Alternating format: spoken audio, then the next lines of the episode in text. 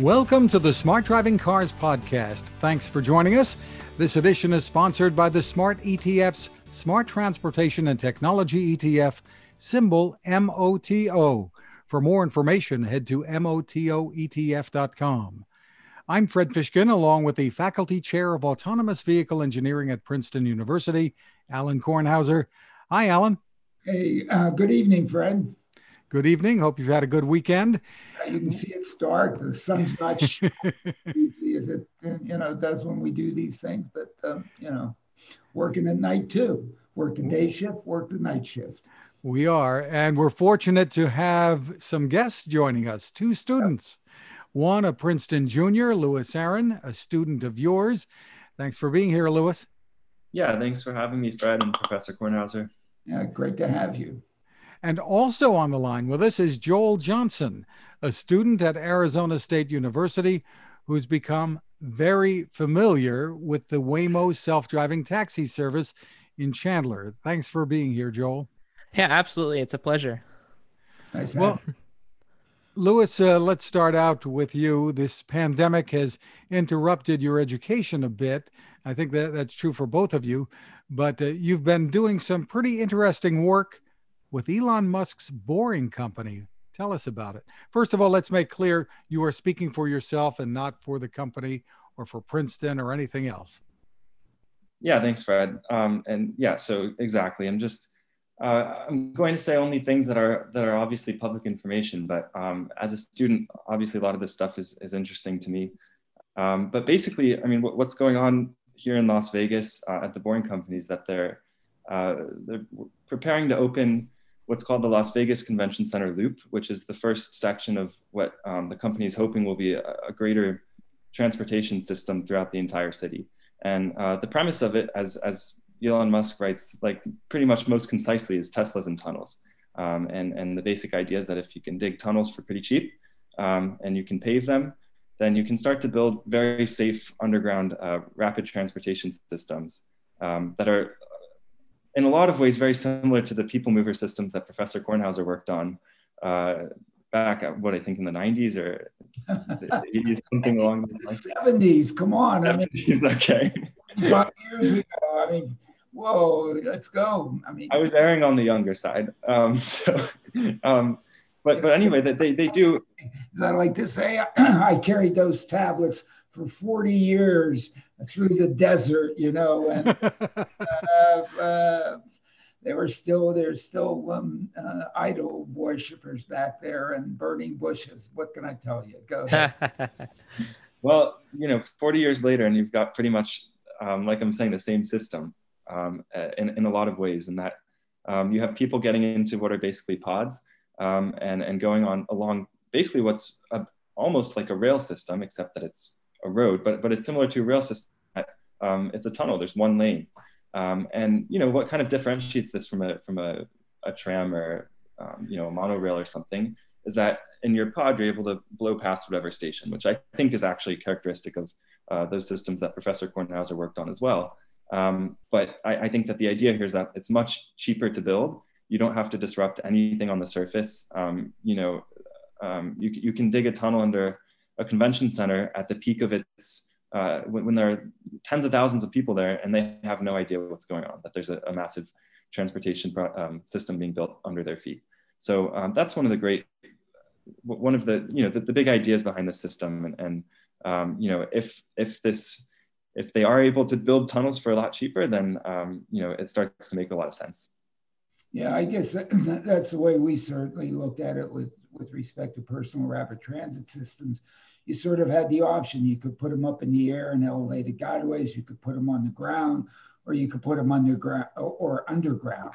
And uh, at least um, uh, in years past, we always thought that up in the air was was better and cheaper. Why? Because on the ground you have to avoid and not run over bicyclists and children and who knows what else is and dogs and pedestrians and and it's really tough. And then underground, uh, I guess the the prevailing assumption was always that that was extremely expensive to do. And then some people also said, well, who the hell wants to travel underground all the time? You know, it's better up in the air.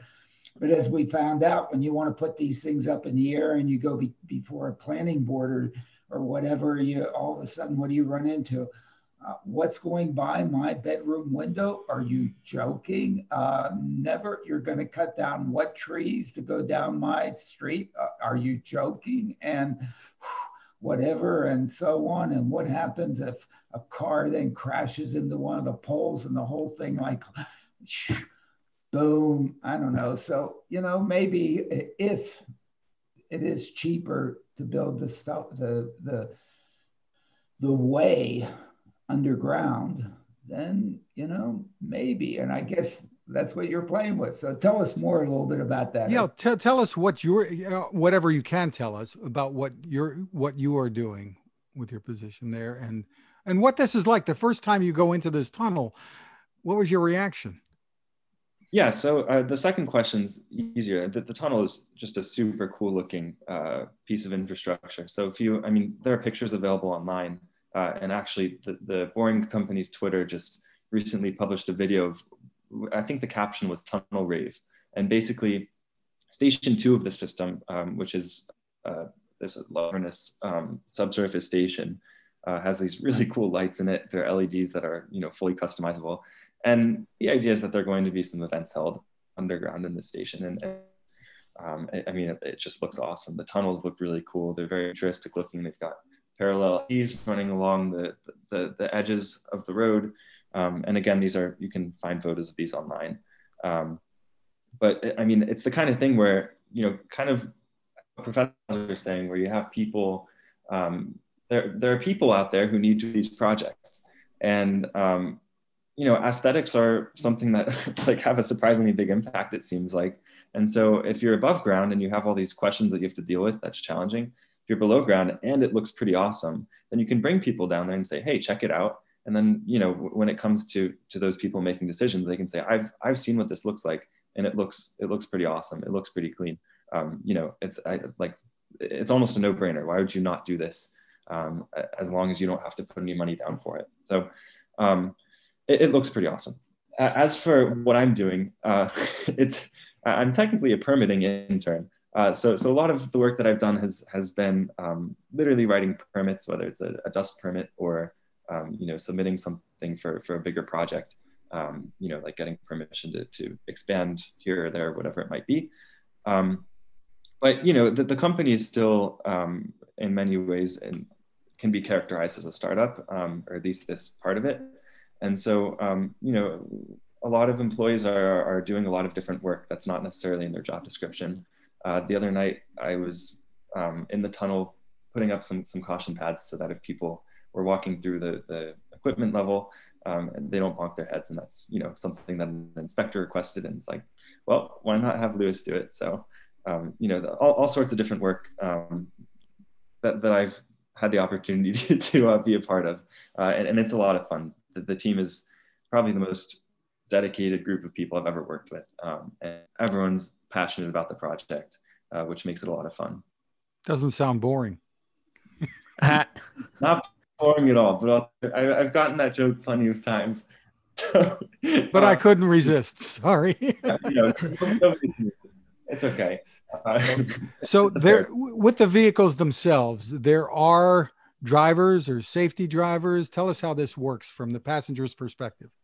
Right. So the the uh, run there will be drivers in the long runs there, there will not be drivers is um, the basic premise but um, trained drivers in the short run and that's that's what the permit is for um, and there, there's a separate process for um, getting permission to remove the driver from the equation. But um, for now they will be drivered.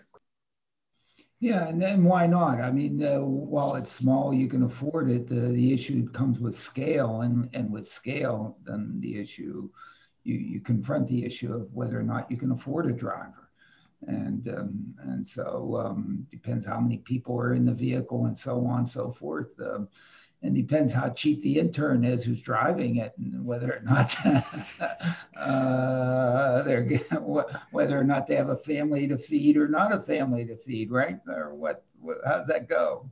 I'm pretty cheap.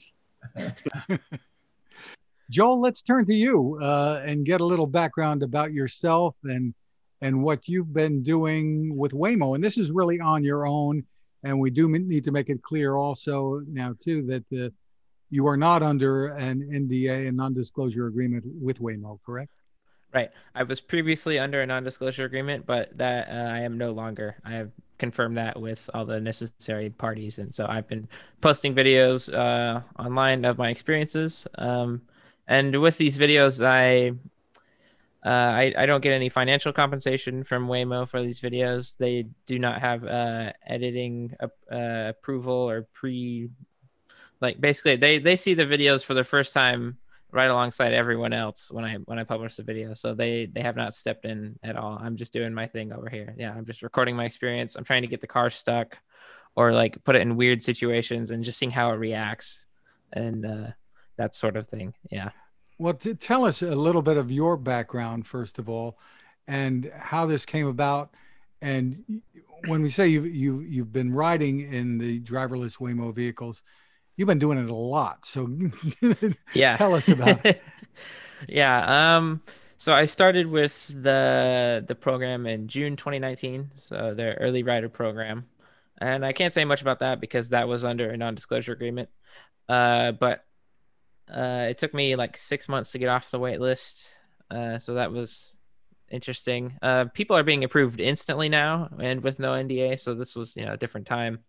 But um, so I, I was, uh, at one point I was listening to an interview with the CEO John Krafcik, and he said um, that the team celebrates when people post about their experience in, in Waymo vehicles on social media. And I was thinking, like, if 99% of your riders are under NDA. How are we supposed to post about it on social media? So I, I go to their Twitter and I said, Hey, uh, what's the deal here? And they said, Okay, can we have your email address? And then so I gave them my email address and then the rest is history, honestly. So yeah, ever since so I they added me to the public program in March and then the very day after that they shut down the service due to the the pandemic. And so I have been on pins and needles for seven months to I because I've I've wanted I've been able to I've been allowed to post videos since March, but I haven't been able to do anything until October when they early October when they reopened the program, but with their uh, pandemic uh, safety precautions. So I've been I've been taking as many rides as I possibly can and filming them and uh, just going to yeah just going to places around in the geofenced service area and uh, just filming what I see. And there's a lot of interesting things that you see when you like the like I'm still on I'm on my somewhere in the 80s when it comes to ride count, and I'm still seeing new things every every time I ride and new weird situations and uh, that sort of thing. So. Can you show us an, show us a quick example uh, of of what you've been doing with the videos? Oh yeah, absolutely. So this is one example of what you might see in one of my videos where so we're at an unprotected left turn here. So the the left turn arrow is flashing yellow for yield. And the you can see the vehicles here.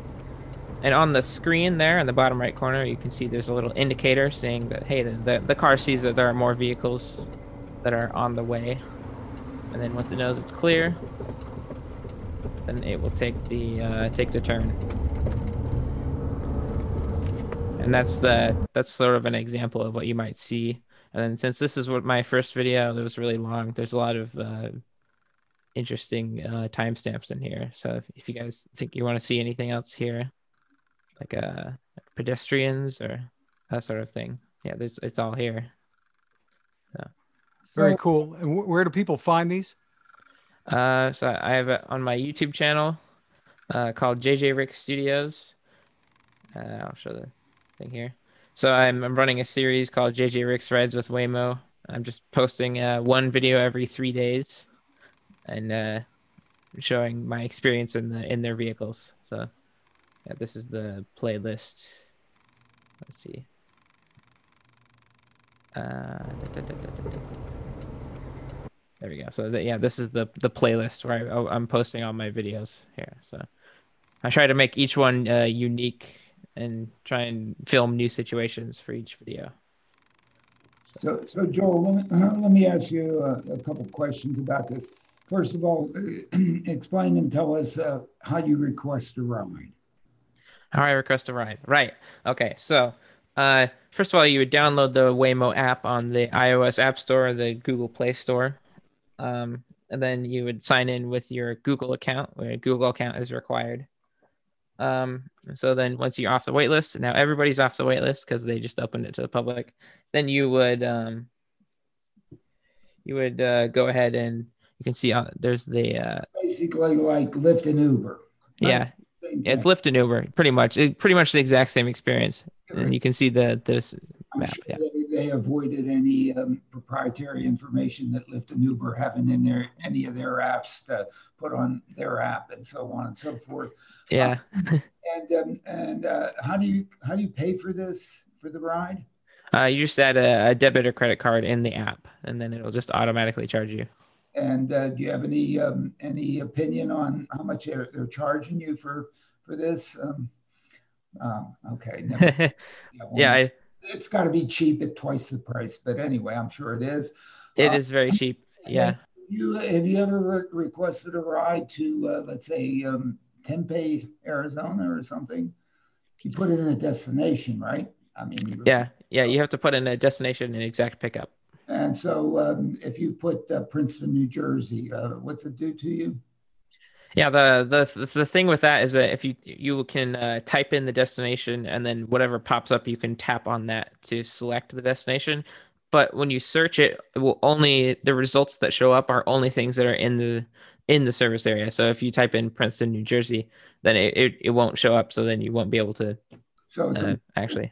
Um, um, we'll take you downtown to the, or we'll take you to the airport. You can hop a plane on Southwest and get you there. On, Not yet. No.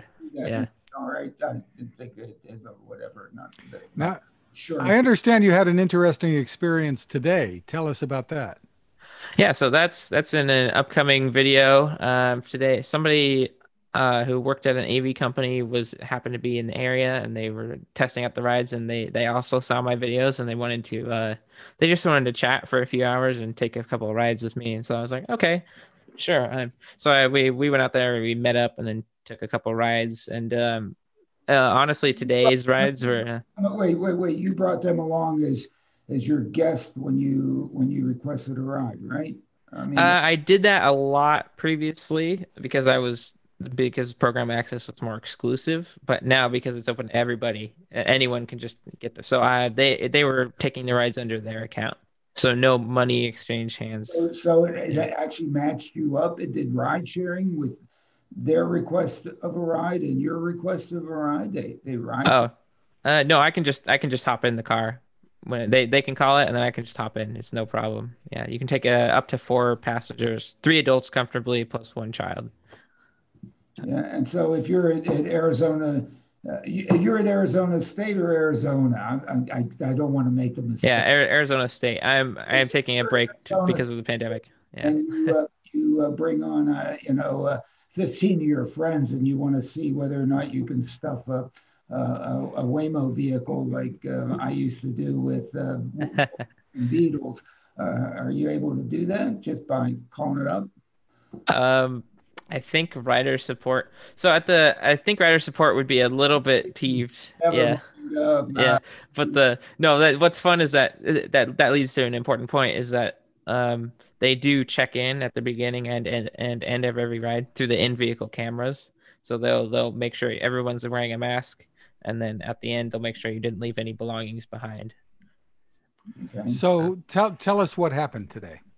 Yeah, absolutely. So um we went to uh, a spot that I that is notoriously tricky for Waymo to uh, drop off in, and so I, I've been trying to demonstrate that through a couple of my videos, and I haven't been as successful because it's uh, the car has avoided going to where I to where I tell it to in order to avoid getting stuck, which is like pretty smart. But today it did not do that. It went directly to the space I told it to, and um, and so what what happened was it it backed its way out all the way.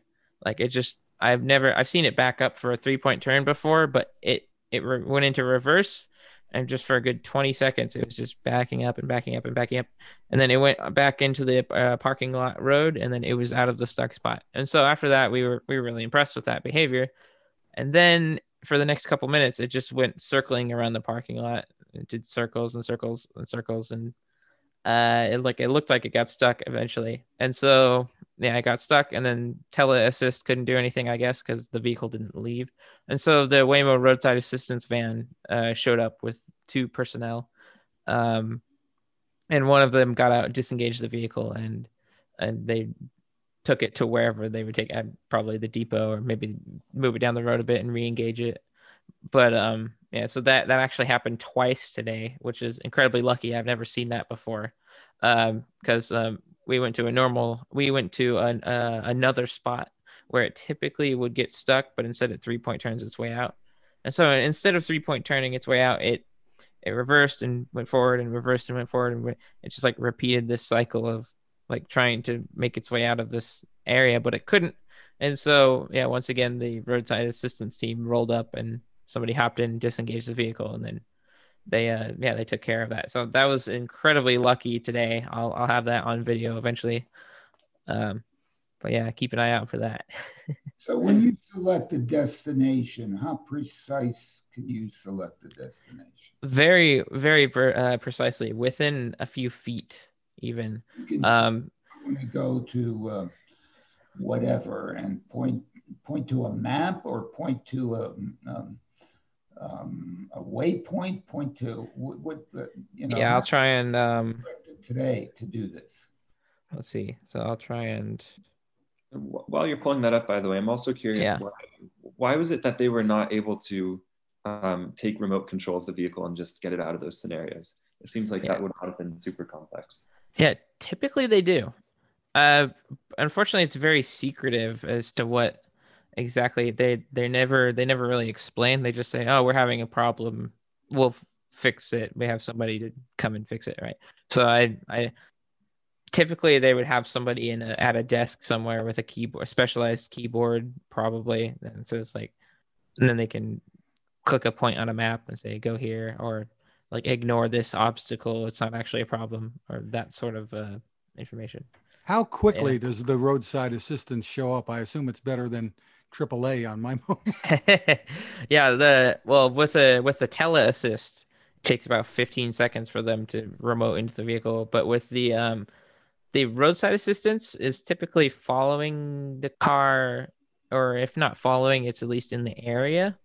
So they are ready to respond. They were there within within 2 minutes, I think. So they they were they were already they were ready to go. They they hopped in the vehicle and so I um in regards to the uh in regards to the how precise the pickup is. So i have a screenshot of the app here where you can see i the map has uh, it looks like normal google maps but where you can get um, dropped off is highlighted in green. So uh, and then there's this pin and then you can move the pin around. So you can see how on this on this road over here you can't get dropped off and because that might be more of a busy road or something. But in this neighborhood with cul-de-sacs, you can you can kind of pick and choose exactly what kind of spot you're looking for, and then it won't always go exactly to that spot.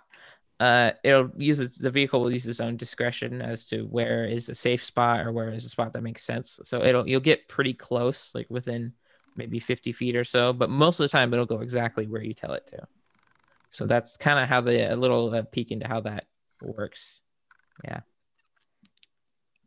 So 80 some rides, uh, Joel. What's yeah. your overall impression? What do you, what do you tell people? I would feel absolutely comfortable taking a nap in those cars with uh with nobody up front.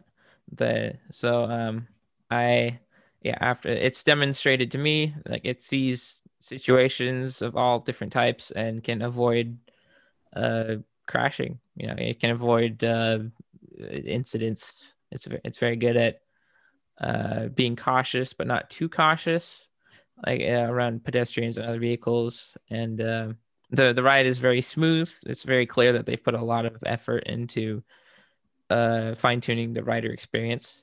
And I think the main factor of trust for me is probably the rider screen. I can pull up a photo of that here, uh, where it'll the vehicle shows you uh, what like what's around, what it sees, what other uh, vehicles are there.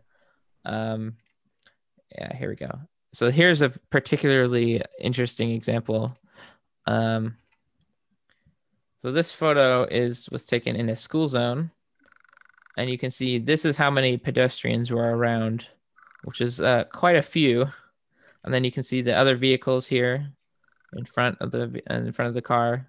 Then you know there's a crosswalk, and there's um, you know that sort of thing. And so right here, as well as a uh, uh, crossing guard holding up a stop sign, and you can see that the car recognized that stop sign and showed you that. So it'll show you what it um what it sees in terms of traffic lights. It'll show you stop signs. It'll show you the like it, it communicates the information with the rider. And so I have confidence that it will see something and react to it appropriately enough so much so that I'm again I would feel comfortable napping in, in the vehicle at this point after that many rides. So, so in the rides that you've had, uh, how many of them have been uh, you're in there by yourself?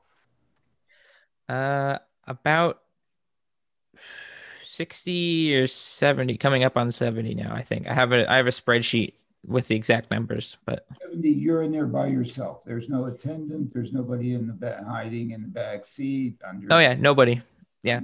Ever on the roof uh. Nope. Yeah. There's, yeah. there's probably nobody following you in the chase car uh, looking real closely except.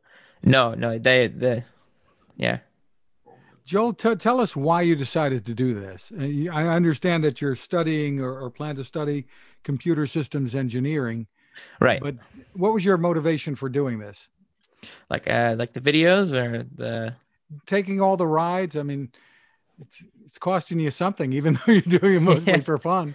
Um, yeah, the uh, the YouTube ad revenue helps pay back for that, but the yeah, that's all right. But the really the main reason is I'm just a fan of this technology. I I would gladly make videos about all sorts of different uh, autonomous vehicle companies, but this is just the only one I happen to have access to.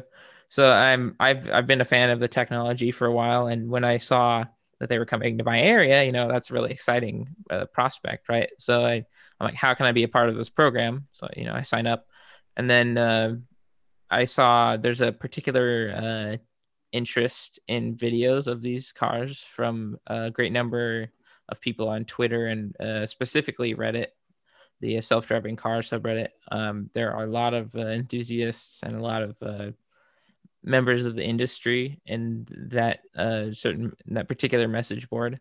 And so people are constantly asking questions like, how does the vehicle react to this situation? And for the longest time, I was under NDA. I couldn't say anything, right? So I couldn't answer people's questions. And and uh, it was pretty frustrating, honestly, because uh, I'm like, I have this information, right?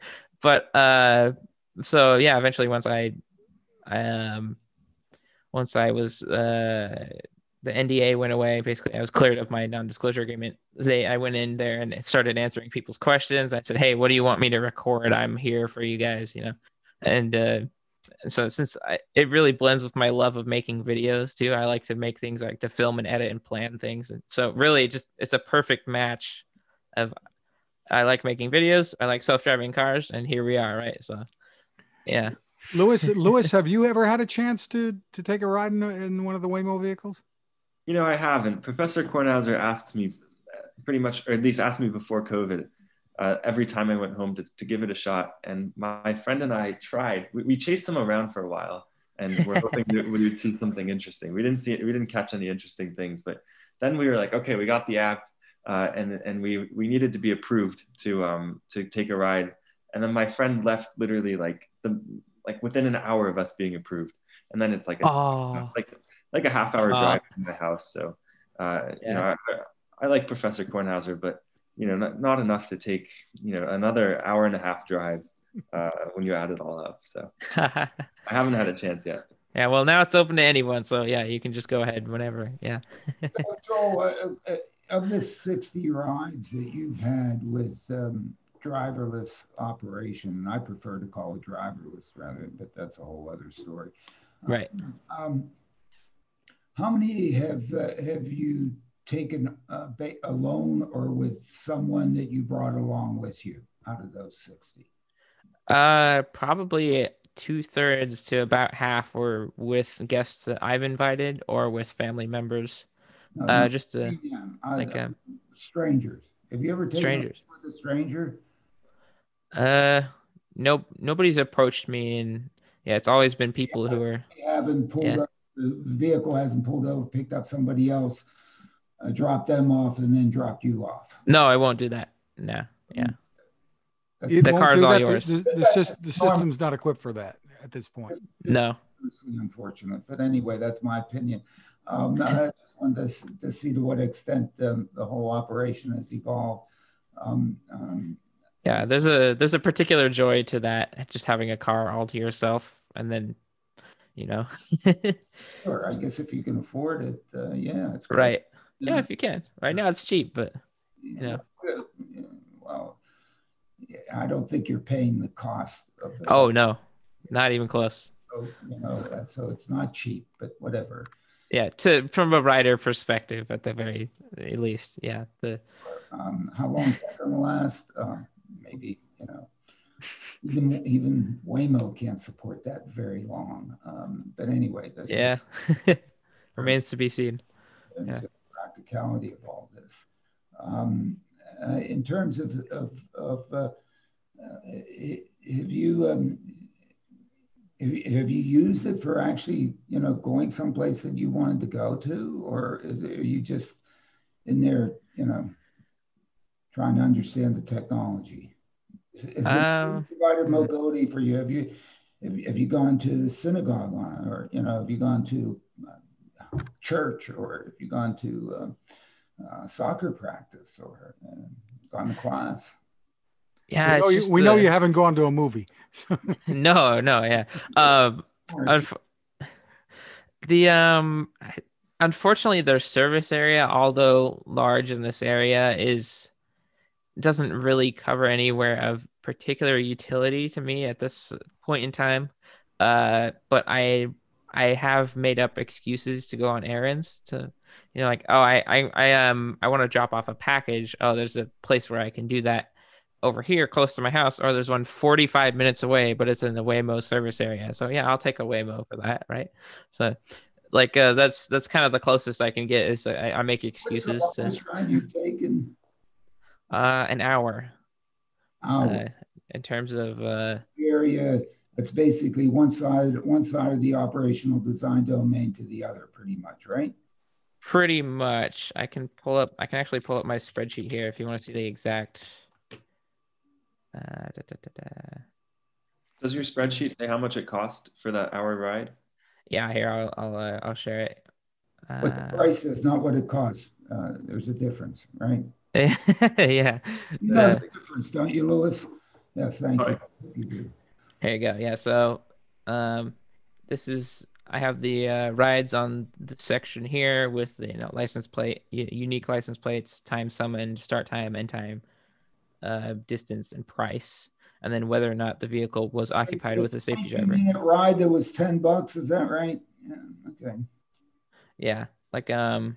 So if we scroll down here, I have to update this a little bit with my last couple rides, but uh, as you can see over here, there's some statistics. So like they have some Excel formulas here that will tally up stuff. So safety driver rides 19, fully driverless 65. That's probably at 60 or so probably at 71 now, but I'll, I'll fix that. Um, The most common car, um, um, yeah, CL56426 is the license plate on that one. So uh the the thing with this unique license plates is that with the fully self-driving uh fully driverless rides 65 fully driverless unique license plates is 15 so and i i haven't seen any new ones in a little while so i'm thinking they have about 15 in the area right now operating. They that might have changed since they just opened it to everybody but um uh let's see. So the duration so the one hour ride was on december 1st at 3 p.m so i can take a screenshot of that no problem. Uh here we go yeah. So this was uh $25.92 for an hour and it was 21 miles actually 22 so 21.91 miles to be specific. You know, other consumers might wonder, Joel, uh, during the pandemic getting in a vehicle that uh, is coming from dropping off someone else? Is that safe and whatnot? Oh, so what what what are they doing? Yeah, um, that's that's a fun one. So um, when you get out of the vehicle, it will take five minutes or ten minutes to uh, cycle the air out of the car five times uh, using some sort of uh, ventilation system, and then it'll rejoin the fleet. And I guess they'll the rider support people will also check in through the cameras to make sure it's not too dirty or if there's uh, like that sort But of thing. They're not. So- They're not doing any. Nobody comes in to do like surface cleaning or anything. they like do that. every once in a while, but that's when the when the car is pulled back to the depot. Uh, I don't know exactly when they do that, but most of the time the car will stay in the fleet and in the vehicle now. Uh, unlike previous uh, times before the pandemic, they provide um, sanitizing wipes and uh, hand sanitizer in the vehicle, and there's a plexiglass shield uh, separating the second row from the first row. With so that that and they also encourage you to roll down the windows a little, at least a crack when you get in the car for better ventilation. Very interesting. We'll be back with more, but first, this is a good time to remind you about our sponsor, the Smart ETF's Smart Transportation and Technology ETF, symbol MOTO.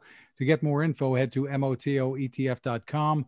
On the website, they have a white paper called The Smart Transportation Revolution. It's under the Insights and News tab. Great information there to help you make informed decisions about investing. You may know ETFs can be a smart way to spread risk with investments and focus on a particular category of stocks. The site, once again, is motoetf.com. We're back with Joel Johnson, Lewis Aaron, and of course, uh, Alan Kornhauser. Alan, uh, let's go to some headlines. Kirsten, Ta- Kirsten uh, Korosec at uh, TechCrunch is reporting that Aurora has sent offers to most of Uber ATG employees, but not those in the R&D lab. Hmm. You could read a lot into that one. I guess um, Chris must really think that um, his uh, Carnegie Mellon folks and so on are. And you're referring to Chris Urmson here, who was who was on with us just about a week or so ago. Yeah. I mean, you know, I, I don't know. He may have made that decision, you know, right after he got off a podcast with us. But um, you know, seems to me that um, I guess uh, it's good to just have one cook in the kitchen. In Forbes, Selika Talbott has a, a letter to President elect Biden under the headline, What the EV and AV Community Wants from a Biden Administration. In it, she calls for the appointment of an automatic, automated and electric vehicle czar. Are you, are you free? Uh, no, hey, no, no, hey, no way. I'm, oh, uh, no way. No, thank you. No, no way. Whatever. I guess so. I guess it needs its. but what, what do you think of the concept?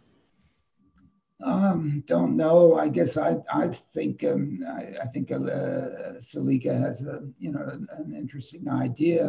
I I think it's uh, I think again there we have more questions than we have answers right now. It is so early in the process. Uh, uh, whether you know I I, I think um, it was kind of nice in the previous administration that it didn't do much. Uh, and basically allowed the allowed the, the the the process to move forward and um, there, there isn't um, there isn't enough going on to um, really um, uh, require Washington to put on whatever conditions, constraints, what, whatever they. It certainly can't help much. It, it, it doesn't have the financial resources, um, any any um, infrastructure plan that the that the administration might come up with. Um, the whole purpose, objective, direction of this technology was was to use the infrastructure that exists rather than ask for new infrastructure.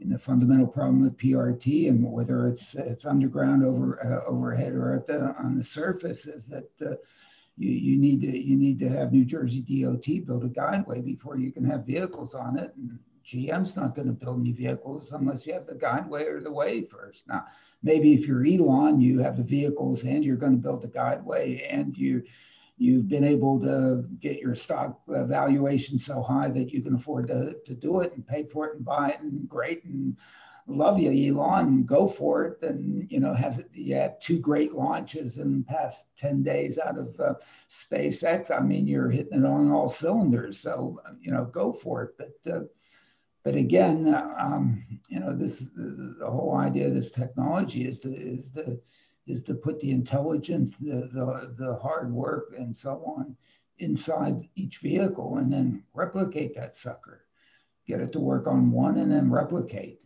and um, and so and have it use the the infrastructure that exists for everybody else. Uh, geez, I, I need better paint on the road. I need potholes filled. Well, well, maybe maybe Elon can get some of the infrastructure money too, but for for the tunnels. I mean, come on, Elon, you have enough resources yourself. You don't need that handout. and in fact, you're better off doing it yourself also. So because then anytime anytime um, uh, somebody gives you a handout, there's usually um, a little constraint that's associated with those things, and, and you better read the fine print.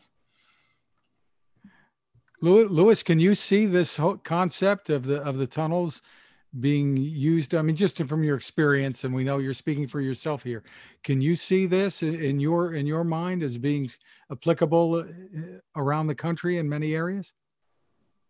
Yeah, I mean, I think I could. It, and I, I think it's not too hard for anybody to see that um, if you take the, the assumption that building these tunnels becomes really cheap. Um, because again, um, yeah, th there is a huge cost associated with building new infrastructure, but um, as we touched on earlier, like a, a, big part of that cost is just getting people to okay, um, you know, a few months or even a few years of, of discomfort.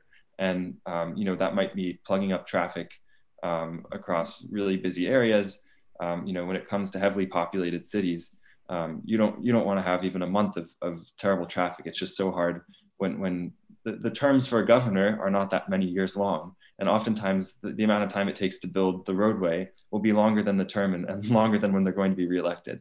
So if you can do it without disrupting infrastructure, um, you can you can see how it would spread pretty quickly.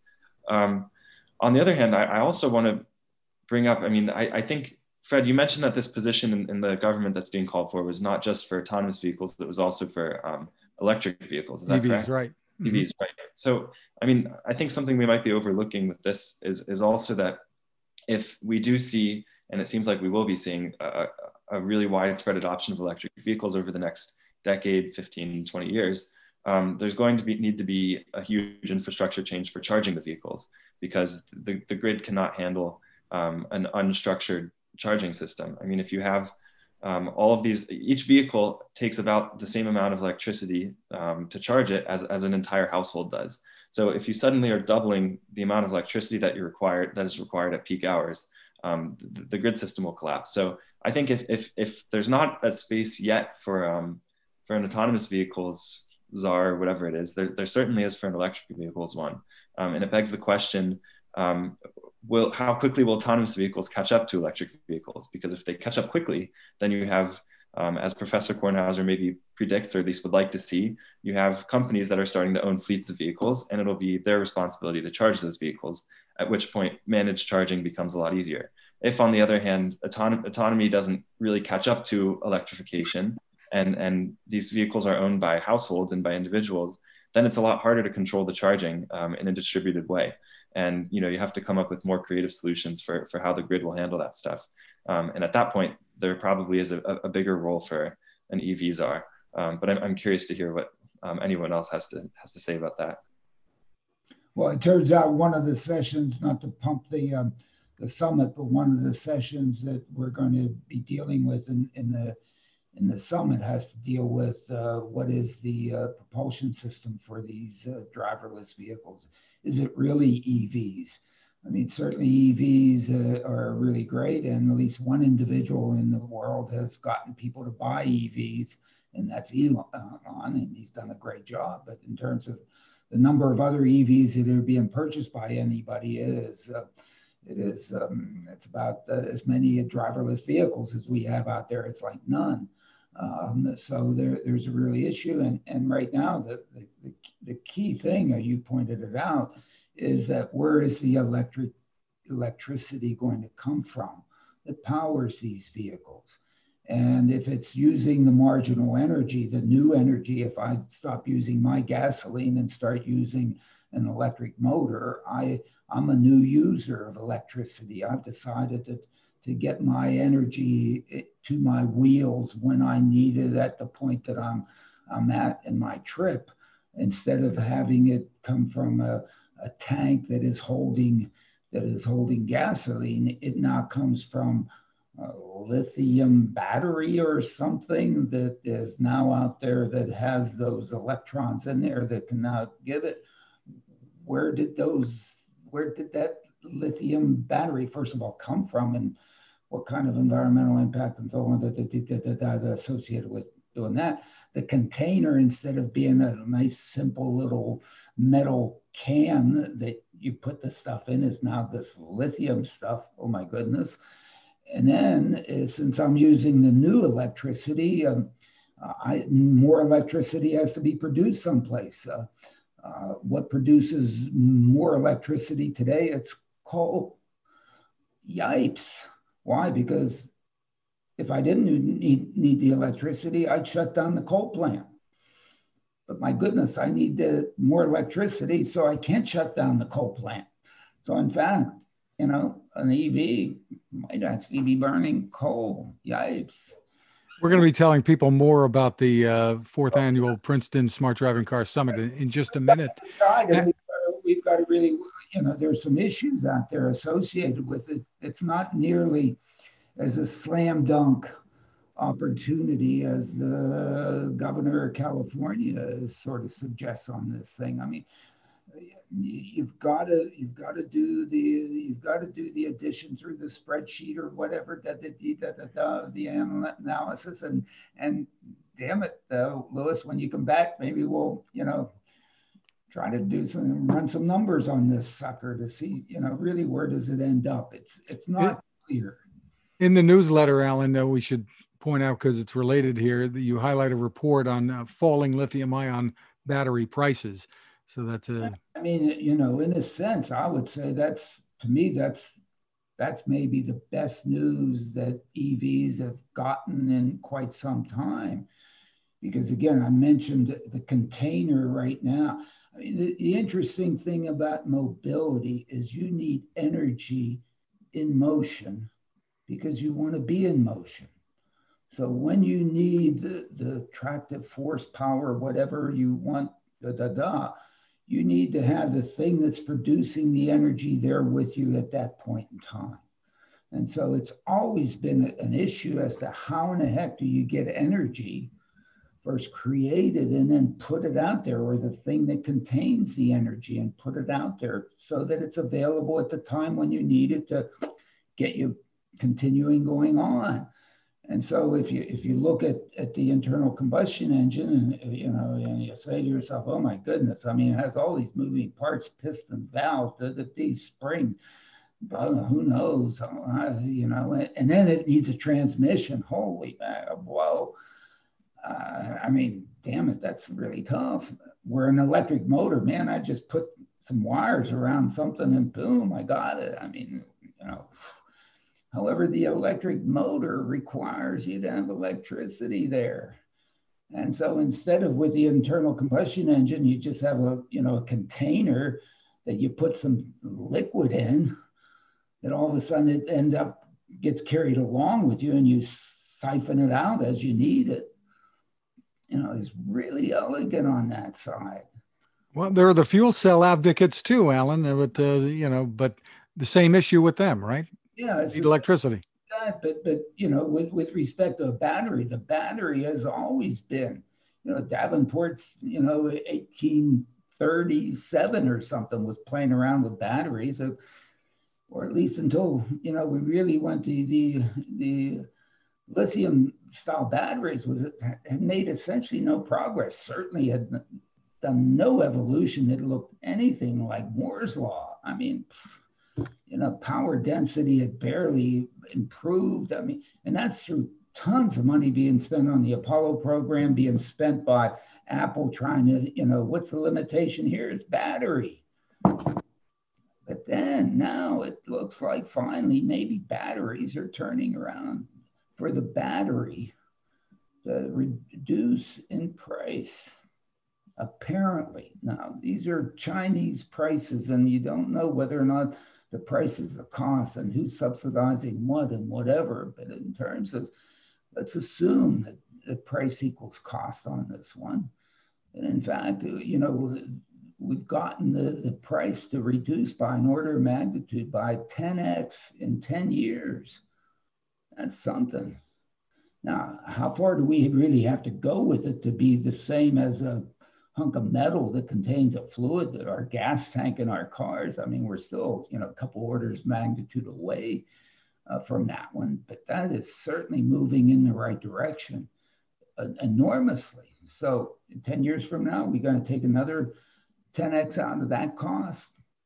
If so, you know, maybe we can figure out how to make a whole hell of a lot more electricity without burning coal. Uh, maybe we'll get back to nuclear. Maybe somebody will say, hey, maybe we should do that. Don't want to say that too loud because then, you know. well, Bill Gates has been a big advocate for some uh, new, newly designed nuclear power plants. Then we'll have another Fukushima or another island or another Chernobyl, and everybody. Right and then that's the end of that. So, uh, Joel, we, we can sense there might be a, a, road trip in your future. Zoox, now part of Amazon, has unveiled a robo taxi, no steering wheel, and NVIDIA, Alan, is, is, playing a key role there. Yeah, I guess NVIDIA's, you know, out there uh, has a deal to, hey, the, the, the, the code has to run on something decent, and, and NVIDIA seems to have, you know, the processors. Uh, uh, to be able to do it because in the end uh, it has to do all those all those computations those things have to it has to be done in real time. It, it, it can't get blue screens you know otherwise my goodness poor joel he's going to be in trouble.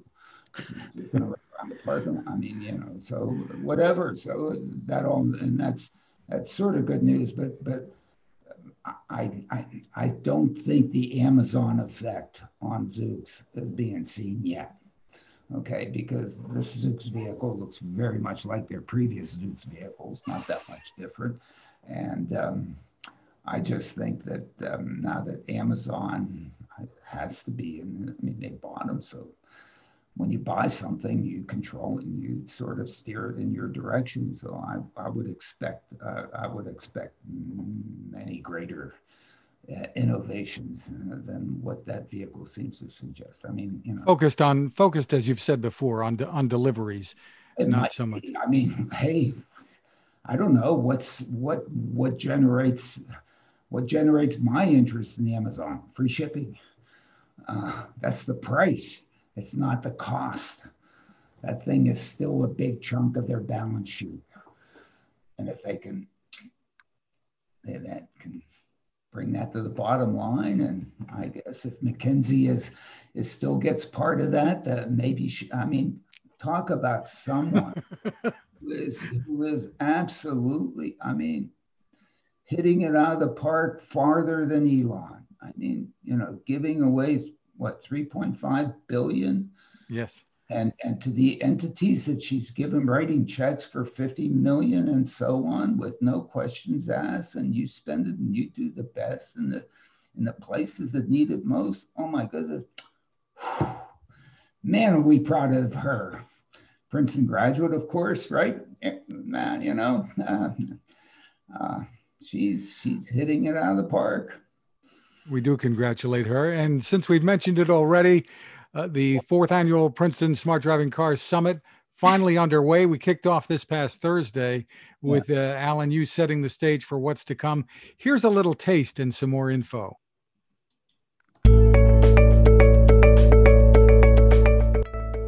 It begins again, this time a virtual gathering of many of the leaders shaping the future of mobility.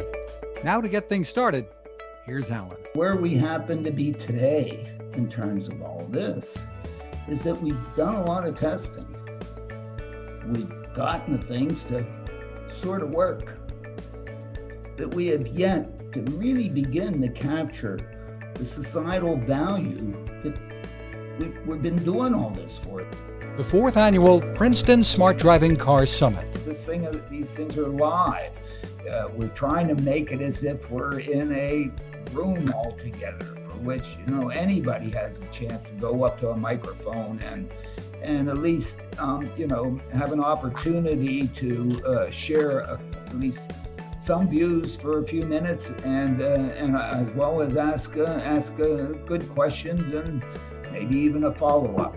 Princeton University and the Department of Operations Research and Financial Engineering are hosting the summit featuring live discussions every Thursday at noon Eastern from January through the middle of April. I hope that we've assembled for this series a list of, of, of, of moderators, producers, and panelists who, who are people that really know and, and are involved and can say, hey, Kornhauser, you're just full of it. Registrants will have access and be able to participate live and on demand. And there are still opportunities for sponsorship. We want to talk about the market pullers, the market pushers, and the market facilitators to make this into a market. And it's a win, win, win, win, win for everybody. Now, maybe, you know, that's asking for too much. But at the beginning, we should ask for that. Email us at sdcsummit at princeton.edu or follow the links at smartdrivingcar.com. We're going to make more improvements on the technological end of the gizmos end of this. Absolutely. But where we have to start moving towards is getting some community social value returned to us for all this investment that we've made.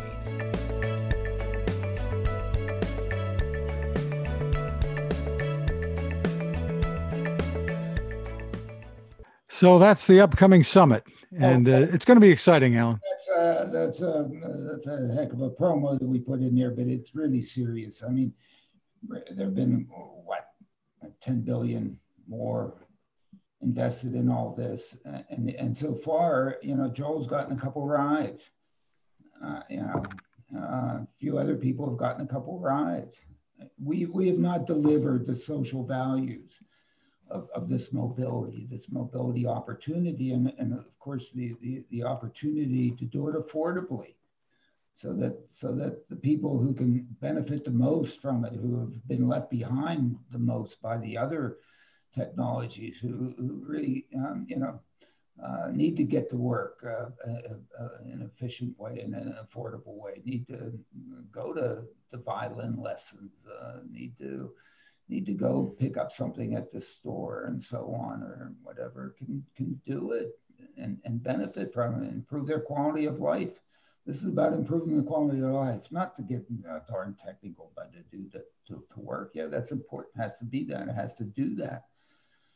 Um, but but uh, you know, getting from A to B just because you need to get to from A to B to improve your quality of life. Let's let's get on. Let's start delivering that to folks and the, the value to society. Otherwise, it's going to be another thing on the shelf back here, whatever. You know. Well, Joel, Joel, you've had so many rides, and we want to thank you so much for joining us uh, today. But uh, tell us what your thoughts are about using this kind of transportation as a new form of mobility to serve people who who really haven't been served. No, I um, but I've seen a couple people in my comment sections that say they are um, they're legally blind and that they're really excited about this this technology, and I think that has a lot of potential.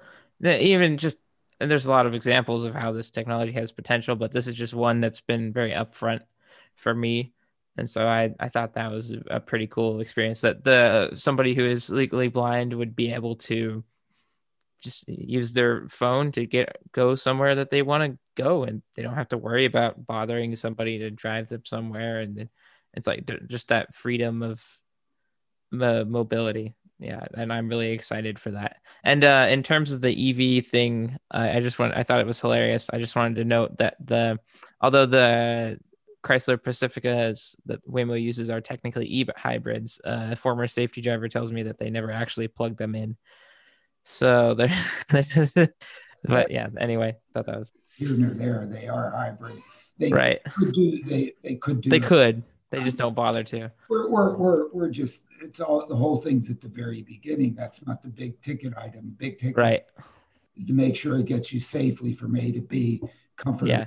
that you're willing to come back and use it again.